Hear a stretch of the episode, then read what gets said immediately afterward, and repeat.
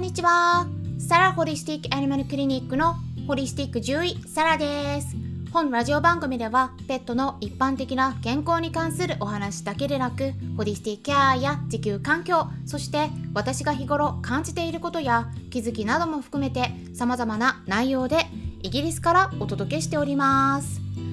さて皆さんいかがお過ごしでしょうか？まあ暑いですねあの一昨日の配信でもイギリスは暑かったよってお伝えしたところなんですけれども昨日はさらに暑かったです。ついに30度に達しました。いやうちの猫たちも伸びきってましたよ。ダラダラダラダラしてて。ただね暑さに対する感覚って人それぞれで違うように猫もね動物も違うんですよね。でうちはね兄弟猫なんですけどもう正反対でカンパネルラはね寒がりなタイプなんで全然平気なんですけどジョーバニがね暑がりなタイプなんで夏が苦手。うん。いつもね夏に体調を崩しがちなのでちょっとね気をつけて見てるところです。まあ私の方もね今まで暖かくてちょうどいいかなってお話ししてましたよね。でもねちょっとここまで来るとやっぱクーラーないときついですね。うちクーラーないんですよ。うん。イギリスはね一般の家庭であんままだねクーラーないんですけどちょっと今年に入ってからうちは扇風機1台買ったんです。でもねちょっと猫様に1台置いてしまうとジョバンニのためにね。でも他の部屋で使うことができないんでああちょっとねもう1台必要かなって思ってきているところなんですけれども、まあ、あとねヨーロッパ洪水が起きてますから、えー、これねイギリスの方ではやっぱり地球温暖化と関連してる可能性があるっていう風な感じでニュースで報道されています。日本もねちょっと災害の方今後気をつけていただくといいと思いますね。で、えー、ちょっとね最初に告知をさせていただきますね。7月31日土曜日の夜9時からもしくは8月5日の夜7時からどちらでも選べます。お薬に関する注意事項についていろいろとお話ししていきたいと考えています。はい。はい。まあ、結構知られていない副作用のことですね。飲みダニとかフィラリアのお薬それから痛み止めあとはワクチンについて。使っちゃダメっていうことではなくて正しく知って正しく選んでいきましょうっていう内容になります。で今回の内容はメルマガ登録している方だけにしていきます。え無料でね登録できるので興味のある方は登録先概要欄に記載しておきますのでチェックしてみてください。さてですね昨日の夜ですね医療部屋っていうクラブでクラブハウスにて日本ペット栄養学会の理事でいらっしゃる獣医師の徳本和義先生にペットフードについてお伺いしていきました。どんな風にペットフードを選んだらいいのかとか添加物とか安全性などについてお話ししていただきましたね。参加してくださった方々ありがとうございました。まあ大体トータルでも最高80から90名も来てくださったんですよ。すごい数ですね、うん、ペットフードやっぱり皆さん与えていらっしゃるものだからやっぱりねどういう風に選んだらいいのか、うん、気になってね興味のある方がたくさんいらっしゃったんじゃないかなって思うんですね。でも内容も本当に濃密でしたね。うん。徳本先生本当に詳しいのでもう昔ねペットフード会社にもお勤めされていたご経験もあるのでまあ、どんな風にペットフードが作られているのかも知っていますしペットフード安全法っていう日本の法律についてもすごく詳しい方なのでもうなかなか他では聞けないようなペットフード事情についてお話もお伺いすることができました。でねちょっとねペットフードに関わるお話からメラミンの話が出たんですね。はい。メラミン。皆さんご存知でしょうか？メラミン。はい。有名ですよ。良いペットフードを選ぶには絶対に知っておいた方がいいペットフードのちょっと闇の入る歴史があるんですね。それはですね2007年の大量リコール事件と呼ばれるものです。メラミンが関わっていましたね。これね検索してみてください。2007年の大量リコール事件ペットフードとかって検索すればね出てくると思います。でそこにも書いてあるんですけども、まあ、何が起きたのか簡単にここでも説明しますとまずペットフードっていうのはね一般的には全ての原材料を自分の会社で作っているわけではないことがほとんどなんですよ。うん、そこをね理解することってすごく大事です。はい、例えばねこれ料理と同じなんですけれども、うん、最高品質の肉じゃがを作ろうと思ったらどうしますか？スーパーでまあ、例えば北海道産のじゃがいもとか人参玉ねぎさやいんげんとかあとはまあ松坂牛とかね。すごい高級ですけどあとはなんか群馬県産の下仁田こんにゃくとかもうなんか特別なものをねいろいろ調達してね調理しますよね。ペットフードもそれと同じことをしているんです。それぞれの原材料となる食材をいろんなところから購入してそれを混ぜ合わせてフードの形にしているんですね。でもその原材料としていろいろ調達してたものの中に中国産の商品があってそこにメラミンっていう物質が混入してたんです。でそれが入っているペットフードを食べたワンちゃん猫ちゃんがあちこちで具合悪くなって亡くなり始めたんですね。次々に。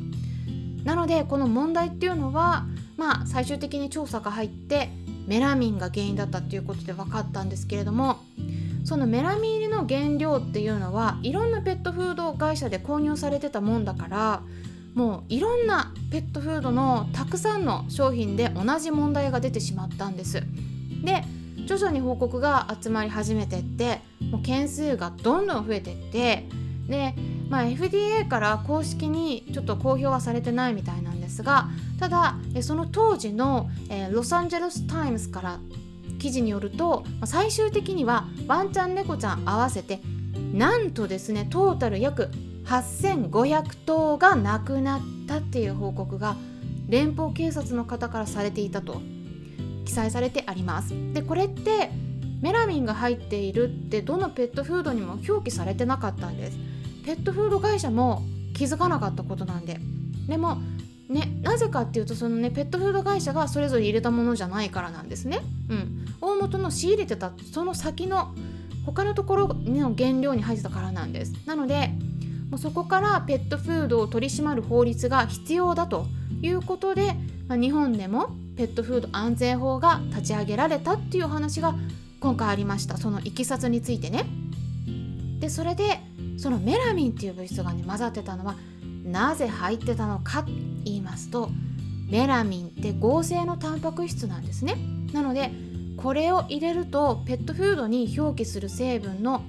保証分析値ってありますよね。皆さんもねドライフード入ってたらもし持ってたら見てみてください。保証分析値タンパク質何パーセントとか書いてますね。でそのタンパク質の数値を高く見せることができるんですね。でも実際にはこれ本物のタンパク質ではないので体に入った時にきちんとタンパク質として機能しないどころかもう逆に体の中に蓄積されていってしまいます。でその結果腎臓を一気に悪くして亡くなってしまうっていったことが起きたんです。ただこのメラミンって実は私たちが日頃使っている食器の中に含まれていること皆さんご存知でしょうか？はい。これメラミン食器って言われるものなんですよ。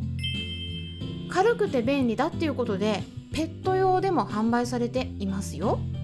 これってね例えば竹を細かくした素材をメラミンとホルムアルデヒドを組み合わせた成分で固めて作ってるんですね。なのでそういった食器を作る時にもう絶対必要なんです。で日本だと結構一般的に売られてるんですけども実はヨーロッパでは問題になっています。メラミン食器これが問題されているあの問題視されている理由っていうのは実はメラミンだけではなくてねこれホルムアルデヒドも入ってますからこれもあるんですよ。でメラミン自体は腎臓を悪くするだけではなくて実はね国際がん研究機関の方でも発がん性の恐れがあるとしてグループ 2B に分類されていますしホルムアルデヒドについてはさらに上グループ1なんですこれはタバコと同じく完全に黒一番トップレベルです。発がん性ありっていう分類です。でこのメラミン式食器ですね、うん、これ見た目はね軽いプラスチックみたいに見えるんですけどもあのよくねあのプラスチックじゃないんですよメラミンはね、うん、だからこれねよく毛嫌いされがちなプラスチックの一種である BPA つまりビスフェノール A これが入ってませんよフリーだよとかあとポリ塩化ビフェニルっていうこれもフリーだよ入ってないよっていう風に記載されていたりするんですね。だからなんかこっちの方がね安全かなって思われがちなんですけど実はこのメラミン食器っていうのはメラミン入ってますからあとホルムアルデヒド使い続けていくことでそういった体への影響が無視できないという結論をこのヨーロッパの一部の国で出しました。これね熱に強いって言われてるんですけど熱い食事をその食器の上に乗せたりもしくはコーヒーなどをねメラミン食器としてのコップに入れた時に特に酸性だったりすると食器の中に含まれているメラミンが溶け出てその食事とか飲み物の中に混ざったりするっていう報告も出てきてるんですね。だから食器として使うだけで直接口の中に入れるもんじゃないから大丈夫だよっていう風に思われがちなんですけれどもヨーロッパの方で前からいろいろ議論されててついに一部の国ですねその例えばオランダとかベルギーそしてルクセンブルクが今年になってから禁止にする方針を打ち立てました。でねちなみにオーストリアフィンランドアイルランドではすでに禁止になってます。でもねイギリスではまだ禁止になってないんですよ。だから私としてはねちょっとヨーロッパの方見習ってほしいなって思うところがありますね、まあ、日本もまだまだ普通に販売されていますからえぜひ皆さんにも気をつけていただくといいのではないかなと思ってお知らせしました。ということで今回はこんな感じでメラミン食器について簡単に解説していきました。参考になったという方はよろしければいいねボタンのクリックとかフォローもしていただけたら嬉しいです。ホリスティック獣医サラでした。